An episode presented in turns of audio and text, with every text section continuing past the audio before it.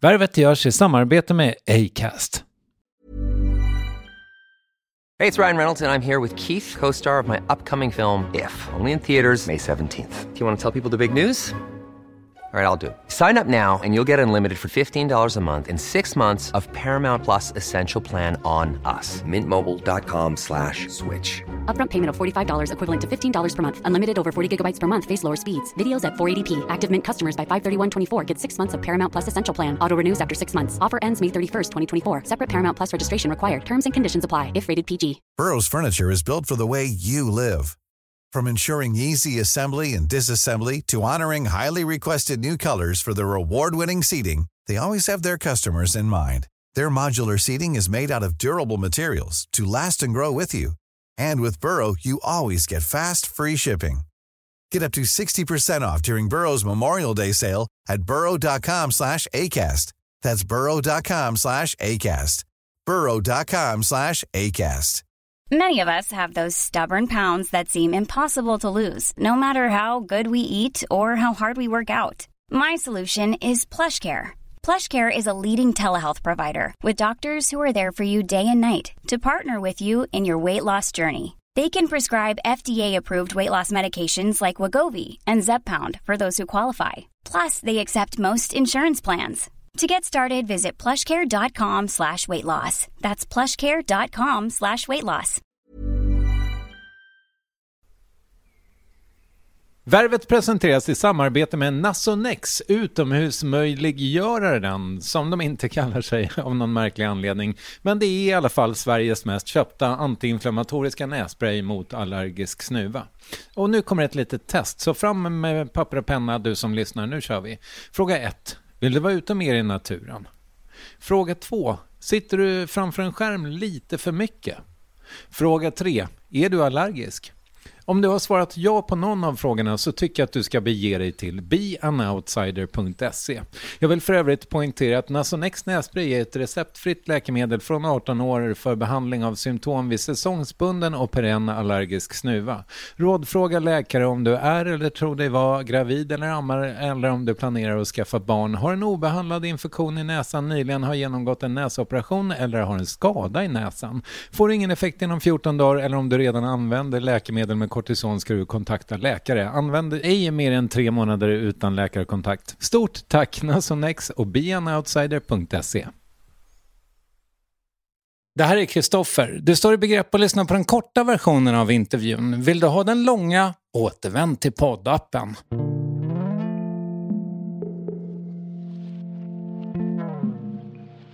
När jag har träffat människor som sitter i fängelse som har gjort saker och ting onda saker, grymma saker. Så i försnacket försöka hitta någon gemensam nämnare som vi båda gillar. Och så pratar man om det innan intervjun börjar. Istället för att börja prata om varför, hur kunde du göra det här? Mm. Och det brukar funka.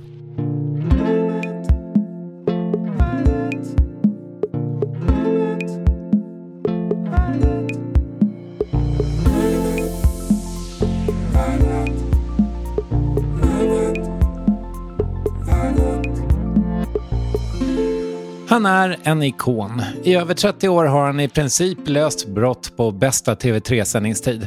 Hasse Aro är efterlyst. Eller ja, han är inte efterlyst, men han är synonym med TV-programmet med samma namn. Och när han startade en podcast för några år sedan handlade den då om kärlek, perenner eller sportfiske. Nej, även den förstås om kriminalitet och utredningar. Så vad gör det med en människa att nästan helt ägna yrkeslivet åt att skildra våld, rån och mord? Mer om det och ämnen som vad alla människor gör i tv-studion, manusförfattande och att hämta sina barn på förskolan vid 65. Här är Värvet med Hasse Aro.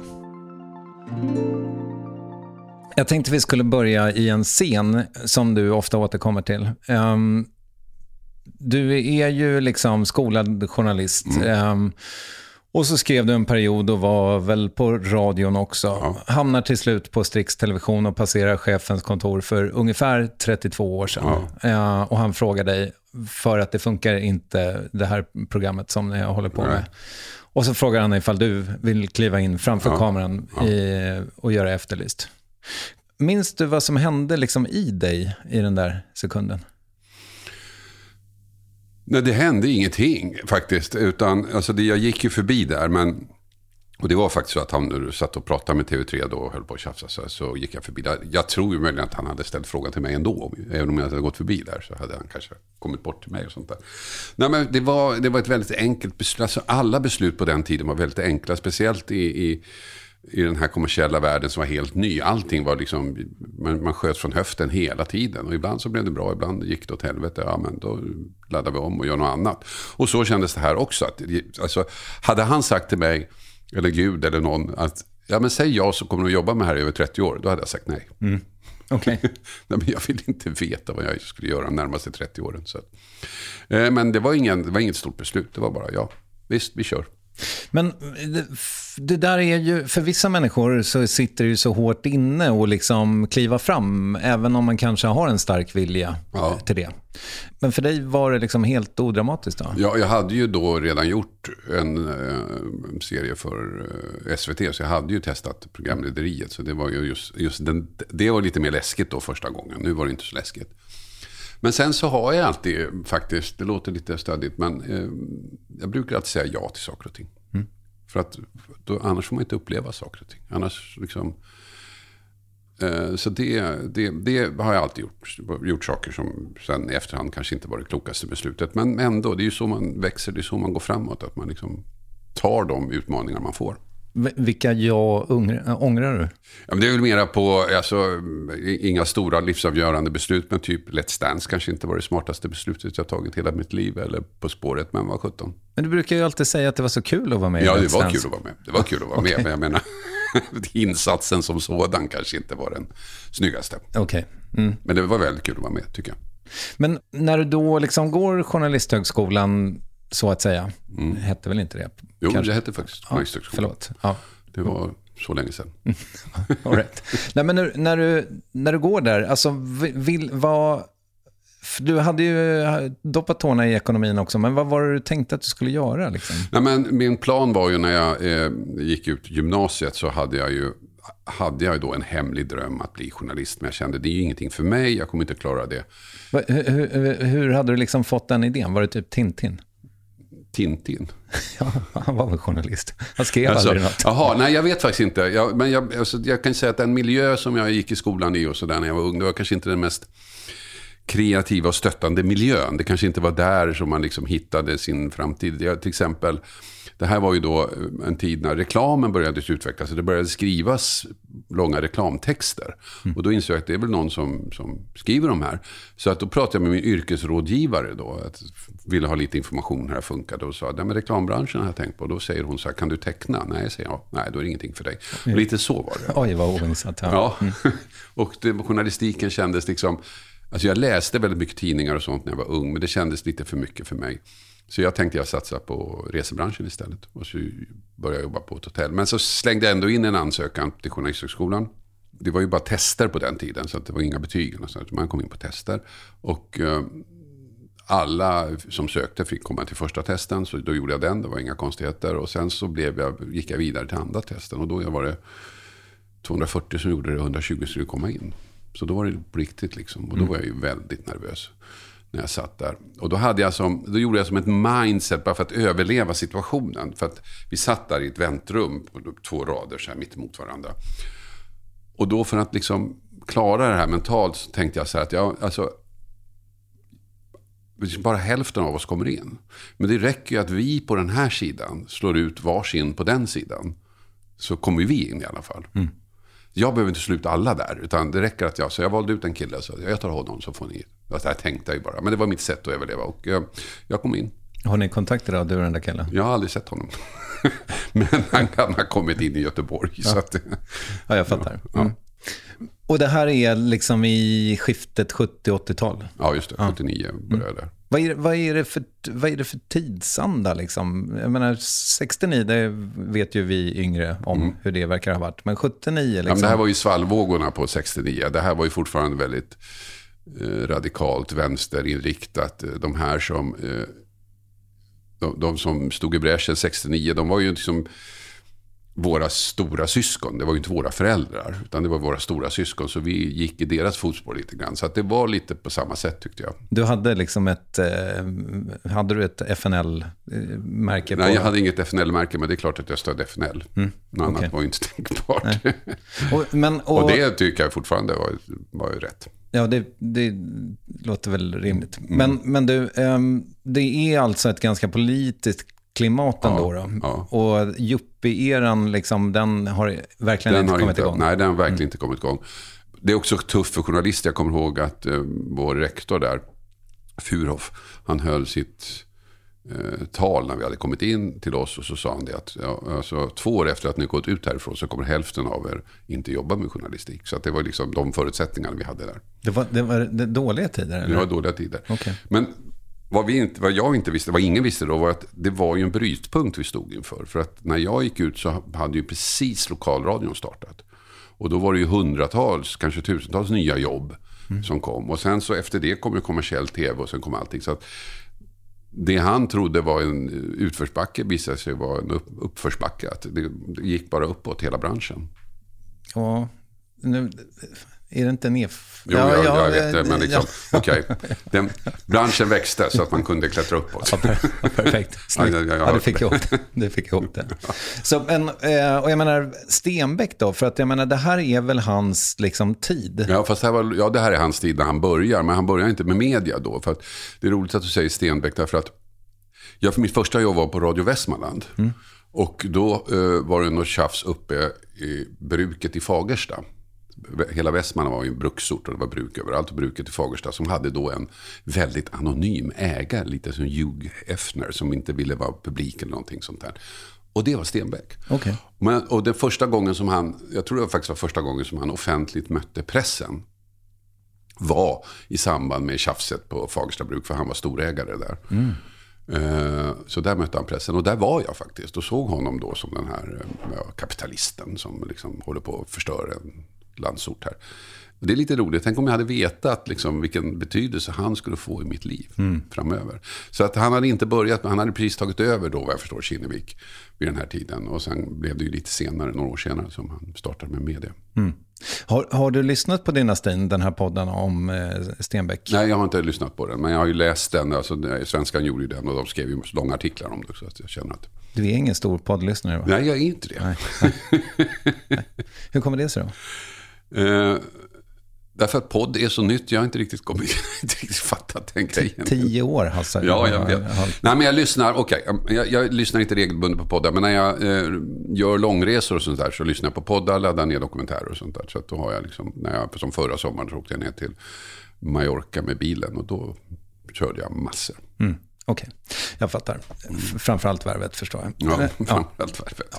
Nej, men, eh, och liksom, men, men du kommer ut då, eh, du, din rektor säger att ja, men hälften av er kommer inte ha några jobb. Ja, Exakt. Ja, ja. men jag alltså, återigen där var det lite flyt därför att jag, en, man går fyra terminer, en av terminerna så gör man praktik.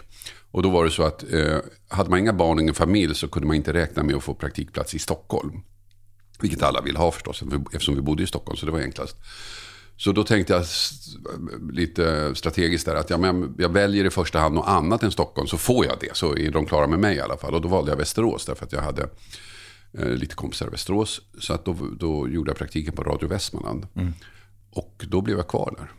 Så att jag fick jobb där direkt mm. efter. Så att fjärde terminen gjorde jag lite på distans och skrev av och sådär. Så att jag återvände inte. För det var väl radio du ville till? Ja, det var radio jag ville till. Det var därför jag sökte praktikplats i lokalradion. Därför att själva utbildningen är ju väldigt bred och vill man lära sig något specifikt så, så var ju praktikplatsen perfekt. Vad var det med radio då? Ja, men jag har alltid gillat radio, jag har alltid gillat ljud. Och sen så när jag började jobba med det så inser jag att det är väldigt lätt jobbat jämfört med andra tekniska saker som man håller på med. Eh, och så tror jag att jag har lättare att skriva talmanus än skriva liksom skrifter. Mm. på något sätt. Mm. Men, men eh, och vad, vad får dig tillbaka till Stockholm? Ja, Nej, men jag var studierna? Jag ville ju till Stockholm hela tiden. Alltså jag var ju i 20-årsåldern och uh, hamnade, hade, fått en, hade en lägenhet på Kungsholmen och hamnade i Västerås. Det var ju inte liksom mitt livs dröm direkt sådär. Mm. Så att jag kom tillbaka till Stockholm, jag hade en kompis som hade en reklambyrå. Så att då uh, jobbade jag med honom och då kunde jag jobba från Stockholm. Och sen så sökte jag vidareutbildning både ekonomi och på Journalisthögskolan. Och sen fick jag jobb på Radio Stockholm. Mm, Okej. Okay. Men eh, dina år som eh, copywriter, eller är det år? Nej, det är ett, ett år kanske. Ah, okay. ja. Hur var det? Jo, men det var ganska kul måste jag säga. Mm. Alltså, det här var ju en, det var ingen stor byrå direkt, men de hade eh, par stora kunder som vi skrev åt. Och det var faktiskt ganska roligt. Det tyck, jag tyckte det var kreativt. Och det var lite så här payback till min uh, yrkesvägledare på skolan där. Ja. Jo, det här yrket finns faktiskt. Ja, just det. Ja, det är så kul, jag, jag, brukar säga det, men, och jag är inte ens säker på att det är sant, men som jag minns mötet med syokonsulenten så var det liksom en, ett eh, rack med, med små pamfletter om mm. olika yrken från A till Ö. Och mm. så fanns det typ 16 rutor liksom. Ja. Och det var de jobben som fanns. Ja, precis. Rock, ja, var lite rockstjärna var inte ett av Nej, dem. Nej, det var inte ett jobb. Och då där jag växte upp i Tumba så var det ju två bolag som var dominerande. Alfa Laval och så var det sedeltryckeriet. Och det var ju där de flesta hamnade. Så att det var väl det syokonsulenterna var fokuserade på. Kommer du från arbetarklass skulle du säga? Ja, det skulle man kunna säga. Alltså, eh, mina föräldrar flyttade hit från Finland. Mm. Och eh, de träffades här. Eh, och vi jobbade, vi, pappa jobbade då på Alfa Laval, inte i verkstaden dock, utan men, som tjänsteman. Och mamma städade när jag var liten och sen började hon jobba på Pressbyrån där i Tumba. Så att det, det kan man säga medelklass, nedre medelklass och sånt där i, i Tumba, i en förort. Mm. Du, är, du är alltså inte från Södertälje? Nej, jag är född i Södertälje, men vi flyttade därifrån när jag var typ tre. Okay. Två, tre. Mm. Så jag har inga minnen därifrån. Va, hur var, vad va, va, var Tumba för plats? Alltså Tumba, det var en trång plats. Det, det här med syokonsulenter tycker jag var väldigt typiskt för Tumba. Det fanns liksom inga visioner där, utan allt var väldigt... Det var en smal tröskel där som man skulle passa in i. Och jag vet att jag, och det här låter förnedrande kanske för Tumba, men jag vet att jag väldigt tidigt bestämde mig för att jag, jag, jag vill inte bo här. Jag vill flytta härifrån. Här är inte min framtid. Och det bestämde jag jättetidigt. Hur tidigt? Jag kommer inte ihåg det, men det var liksom min, mitt mål hela tiden, att komma härifrån. Mm. Och sen så kommer jag ihåg att vi hade en, jag hade en klasskompis, kanske i 8-9, vars föräldrar var skilda, vilket var ovanligt på den tiden. Och hennes pappa bodde i Stockholm vid Nybroplan. Och så var vi och hälsade på honom en gång. Han bodde i en, en ganska fin lägenhet, men liksom inget superlyxigt, utan en normal liksom, sekelskifteslägenhet där vid Nybroplan. Och jag kände, när jag var där, kände jag, alltså i Stockholm, det är mm. här jag ska bo. Mm. Block mm. Stockholm. Så då, ja det var mitt mål. Mm. Att komma från Tumba till Stockholm. Hur, eh, så, skulle du säga att du var olycklig som barn? Eller? Nej, det vill jag inte säga att jag var olycklig. Men jag, jag tyckte att jag kände mig klämd. Det tyckte jag nog. Mm. Ganska tidigt. Att jag, jag, förstod att livet hade mycket mer att erbjuda än vad, vad jag upplevde där. Mm. Men jag var inte olycklig, nej det tycker jag inte. Vad, vad gjorde du? Alltså, var du sportig kille eller? Nej. Nej. Jag, var, jag var nörden då, då. Nej, jag var inte så nördig. Men jag var inte sportig, det var inte min grej. Utan jag var med i schackklubben och, och mera där. Men eh, eh jag hade ju mycket kompisar, så det var inte så att jag liksom var mobbad för att jag var nördig. Sen flyttade vi till Oskarshamn ett år och där blev jag mobbad. Okay. Och fick klassstryk, men det var en annan sak. Oj då. Men det var ju för att jag var stockholmare. Ja, okej. Okay. Mm. Sen flyttade vi hem igen. Trauma? Nej, inget trauma. Det var ju liksom jättejobbigt när vi var där förstås. Men ingen av oss, ingen i familjen tyckte om det. Så att eh, vi, vi flyttade, mindre än ett år senare flyttade vi hem igen. Och då var det som om det bara försvann. Mm. Jag kom tillbaka till samma klass som jag hade lämnat. Till samma skola, samma kompisar. Det var bara som en liten parentes som var slut. Så det var ju Skulle ni dit? Ja, men farsan fick jobb där. Ja, jag fattar. Mm.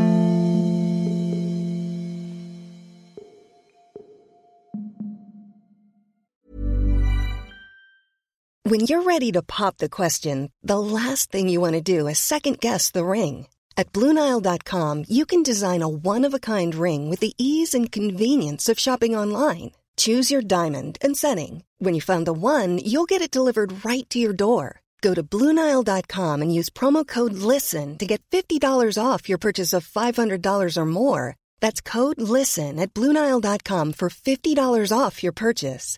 Bluenile.com code LISTEN. Hiring for your small business? If you're not looking for professionals on LinkedIn, you're looking in the wrong place. That's like looking for your car keys in a fish tank.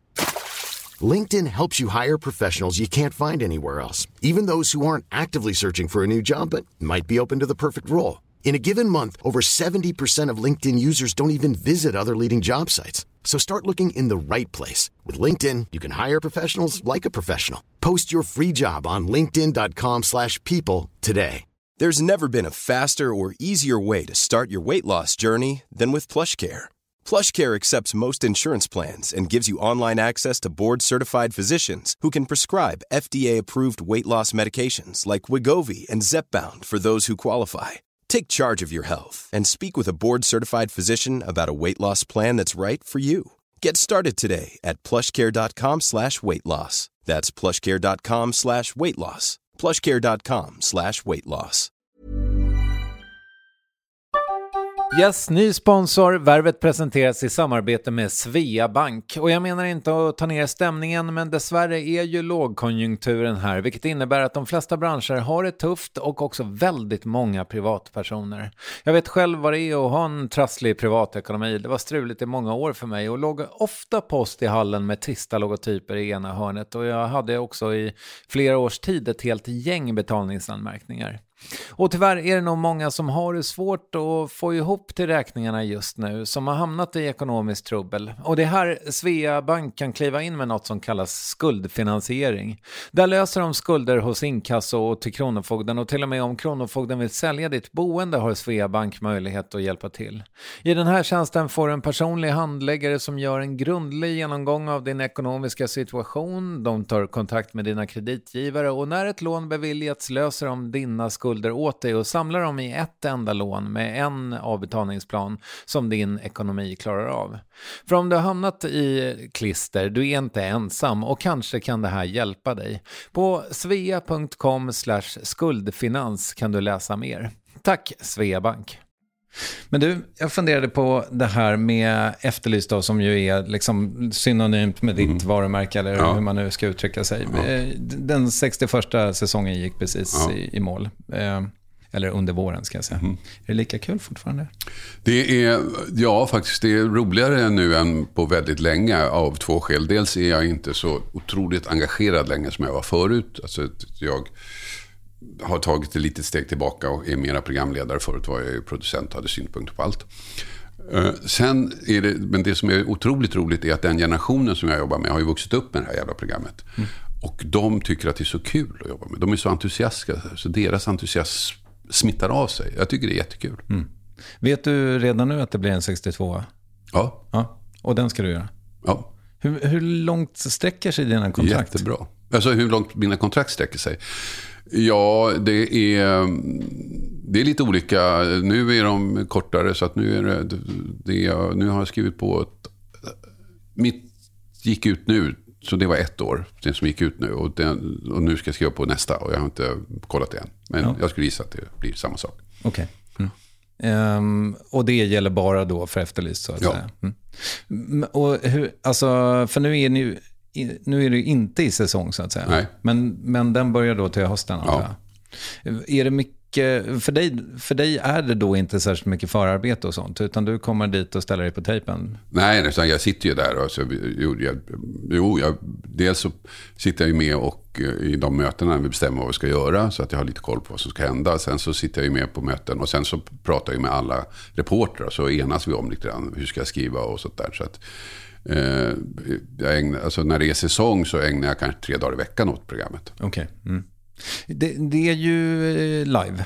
Mm. Ger det dig något särskilt att det är det? Det är så skönt att det är live. Mm. Det är så skönt att eh, man gör det och så är man klar sen. Att, att banda program tycker jag är lite tråkigt. Man gör när man gör en påannons, man går på ett sätt och, som alla är överens om. Och så säger alla producenter, säger, fantastiskt, skitbra. Vi tar det en gång till. Och så mm. håller de på så där, så det är jättetråkigt. och det slipper du? Det slipper man i direktsändning. Hur är, tar du med dig jobbet hem? Eh, inte så mycket numera, nej det gör jag inte. Mera förr. Okej. Okay. Alltså, grämer du dig? Ja, det kan jag efter- göra. ja. Om, om det har hänt någonting så kan jag gräma mig väldigt mycket. Jag blir väldigt känslomässigt eh, engagerad eller involverad eller berörd om det är jobbiga saker vi har där och så. Det blir jag fortfarande. Det där är ju jäkligt intressant tänker jag. Och gissar jag kanske inte den mest originella frågan. Men om man i större delen... Om man är... Fan, jag har svårt med orden idag. Ja. Är det prostatan som spökar?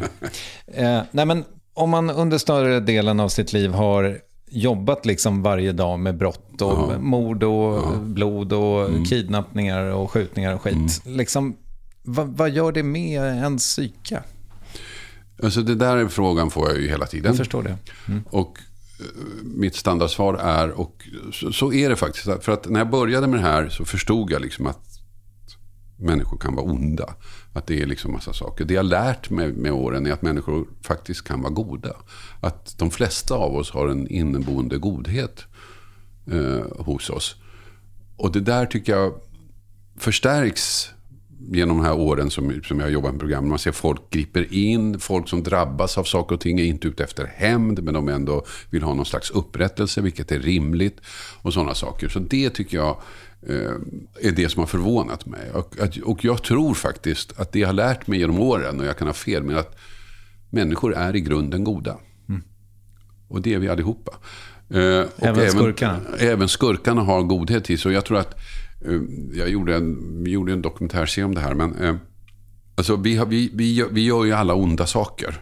Alltså saker som vi vet man inte ska göra. Vi går mot rött till exempel, men det tycker vi kan vi skita i. Och sen finns, vi har alla olika, alltså, gör saker som vi vet, det, det ska man egentligen inte göra, men vi gör det. Och så gör vi goda saker och så är det en vågskål och för de flesta av oss så överlever eller vinner det goda. Vi är i grunden goda och det vi gör som är ont det liksom drabbar ingen på särskilt hårt så att det klarar vi av. Men sen finns det de som gör andra val. Där, där deras ondska tar över. Men det betyder ju inte att de ändå inte har de goda sidorna. Och jag har också, när jag har träffat människor som sitter i fängelse som har gjort saker och ting, onda saker, grymma saker, så i försnacket försöka hitta någon gemensam nämnare som vi båda gillar och så pratar man om det innan intervjun börjar istället för att börja prata om varför, hur kunde du göra det här? Och det brukar funka. Var letar du då? Nej, men man liksom försöker eh, prata, kallprata lite grann så här. Så är det någonting så här, han, ja, hans föräldrar kommer från Finland till exempel. Ja, men då pratar vi om det. Och hur det är att ha finska föräldrar till exempel. Segling är inte ofta. Nej, segling är inte så ofta, nej. det är inte så ofta. Det är väldigt lite segling på kåken antar jag. Ja. Eh, Jo, missad följdfråga på Efterlyst egentligen. Eh, Jag tänker mig att eh, du som gammal tv-makare också, du måste ju ha tänkt på det här hur det faktiskt ser ut i rutan. Det gör ju någonting med tittaren, tänker jag, att det är jävligt mycket. Det ser ut som att det är fullt ställ där inne. Ja. Men är det helt enkelt så att de människorna som i andra produktioner sitter bakom liksom, i något annat rum, ni har flyttat in dem så att det ska se ut som det händer mycket? Ja, nej, de som sitter där är ju då i huvudsak tipsmottagare. Och det är ju poliselever från polisskolan som Okej. sitter där. Sen kanske, möjligen att vi fyllt på ett tomt bord med statister för att det ska se ut om det är lite färre som kommer just den gången. Det är möjligen att det kanske kan ha hänt. Men de svarar inte i telefon. Nej, De okej. sitter ju bara där. Ja. Men i huvudsak så är det liksom personer, poliselever som sitter och svarar. Och det, och eh, det där gör ju, alltså det, som sagt, förr i tiden, eh, det här är ju liksom före min tid på något sätt, men jag har en känsla av att man så här, du vet, eh, Hasse Tellemar höll jag på att säga, det, var, Ja. det är fel medium, men, men eh, Hagge Geigert, liksom, att det satt telefonister liksom i studion och sådär. Ja. Det, det, det görs ju inte längre, Nej. men ni gör det. Ja, vi gör det. Ja, men det ska ju, för det ska ju, det, dels, så, dels så ska man ju ringa in under programmet, det är därför vi sänder direkt. Alltså, du kan inte banda och sen ska folk ringa in. Och sen så är, skapar det ju en stämning när de sitter där. Det blir ju liksom ett tryck, det blir ju liksom, liksom, ja det känns som att det händer saker och ting där. Jag var ju i USA och hälsade på där och på deras America's Most Wanted som det hette. Och det var ju bandat. Och, och där hade de ju inga poliser i studion. Det var ju bara statister som satt. De körde i en vinkel så här. Programledaren stod och pratade. Och bakom honom så var det ett jävla tempo med grejer så här. Sen var det bryt och sen bytte man vinkel. Och då flyttade de här personerna på sig. Så tog de programledaren ur den vinkeln. Och så stod de här personerna bakom och ringde och pratade med varandra. Så, där. så det var ju bara fejk allting. Det låter inte alls lika kul. Nej. Nej. Fråga som du också har fått många gånger förut. Men hur länge ska du hålla på? Ja, jag vet inte. Det där, alltså att fylla 65 är lite speciellt tycker jag. Därför att då är det så att varje år är kanske ditt sista år i förvärvslivet. Och eh, jag är mentalt inte där. Så att eh, liksom, hela det här med pensionering och allt det här. Jag slår bort det för att jag liksom orkar inte tänka på det. Och nu jobbar jag, men liksom varje säsong nu, nu nu har ju en ny säsong i hösten, men den kanske tar slut då. Eller podden kanske tar slut nästa år, så man vet inte. Och det är lite speciell känsla där. att Allt det du har gjort, eller allt det som du har hängt upp ditt liv på, förutom familj och sådana saker. Men det andra, det kan bara ta slut plötsligt en dag. Mm. Och då står du där. Finansiellt tror jag kommer att klara mig okej. Okay, men liksom, jaha, man vaknar på morgonen, vad ska jag göra? Det där är lite läskigt. Har du varit duktig på pensionsspara? Eh, ja, men eh, ja, hyfsat duktig har jag varit faktiskt. Och eh, Strix var ju också ganska generösa i sina pensionsavsättningar. Så att det ser okej okay ut. Mm. Du, ehm, vi ska börja runda av. Jag tänkte mm. bara fråga, du är ju liksom 65 men sitter här ja. i ett par jävligt krispiga Converse. Och, ja, tycker du? Vad roligt. Ja. Mm. Och det, det gråa har ju absolut inte segrat Nej. där uppe på huvudet. Så, hur, hur, hur är det för dig att åldras? Det är en bra fråga som jag ställer mig själv varje morgon. Eh, jag vet inte, att åldras, att åldras tror jag, jag funderar en del på det, att åldras är två saker. Det ena är liksom att man fysiskt åldras, det kan du inte göra någonting åt, du blir äldre. Och eh, jämfört med alternativet så är det ju mycket bättre. Det andra är att psykiskt åldras, att acceptera att man åldras, att leva eh, ett liv som åldring. Och det har jag väldigt svårt. Dels så har jag ju små barn och jag lever ju liksom jag går till dagis och skolor och är med på skolavslutningar och så. Så jag lever ju inte det livet som min ålder egentligen säger att jag ska leva. Mm. Så att det där, ja det där, jag tycker det är märkligt. Jag vet inte riktigt. Men för det där har jag funderat över. Nu, jag har ju andra kompisar som också är inne på andra varvet ja. med liksom, eh, småbarn och sådär. Och på sätt och vis så kan jag titta på dem och se så här, det är som att de lite grann bromsar sitt åldrande. Ja, det för... tror jag att man gör. Det mentala ja. åldrandet bromsar man. Mm. Det tror jag absolut. Jag tror att om, om du lever ett liv som, som förväntas av dig när du är den åldern så tror jag att mentalt kanske du blir Eh, äldre än vad du skulle ha blivit om du inte levde det livet. Att man, man präglas av det liv man lever. Och jag är oerhört tacksam över att jag får leva det liv jag lever. Verkligen. Supertacksam. Eh, men någon dag tar det ju slut det här med jobbet. Och så. Någon dag hamnar man ändå i den här nischen. Och det, jag vet inte riktigt. Lite orolig för det. Golf? ja, tanken har faktiskt slagit mig. Golf, det kan man kanske... Men då kan jag göra det sen då. då. Mm. Nej, men du kan väl också vara en härlig hemmaman eftersom ni ja, eller så ska jag skriva den där jävla boken som jag aldrig fått ur mig när jag inte har någonting att skylla på. När du har skickat ungarna till skola och så. Ja, precis. Och sitter hemma så kanske jag kan få ihop det där. Jag har ingenting att skylla på längre. Nu, kan jag, nu har jag massa saker att skylla på. Mm. Okej. Okay. Uh, du, vad ser du fram emot? Uh, nej, men jag ser fram emot... Uh, alltså jag, jag, jag, måste säga att jag tycker att jag lever ett ganska härligt liv. Så att uh, jag ser fram emot att få fortsätta det och ser fram emot sommaren nu. Vi har ju köpt ett sommarställe på, på Österlen och vi ska för första gången hänga där en sommar. Så det kommer bli spännande att se. Mm, vad härligt. Mm. Du, eh, Hasse, stort tack för att du kom. Ja, tack för att jag fick komma. Är det någonting vi borde ha pratat om som vi inte gjorde? Nej, vi har hållit på i evigheter, så det tror jag inte. Tycker du att vi har hållit på i evigheter? Nej, vi har hållit på länge. Det här, är, det här är kort i min värld. Alltså. Alltså, men, okay. men, eh, min, min podd är ju bara typ 40 minuter, så det här är jättelångt. Ja, jag ber om ursäkt.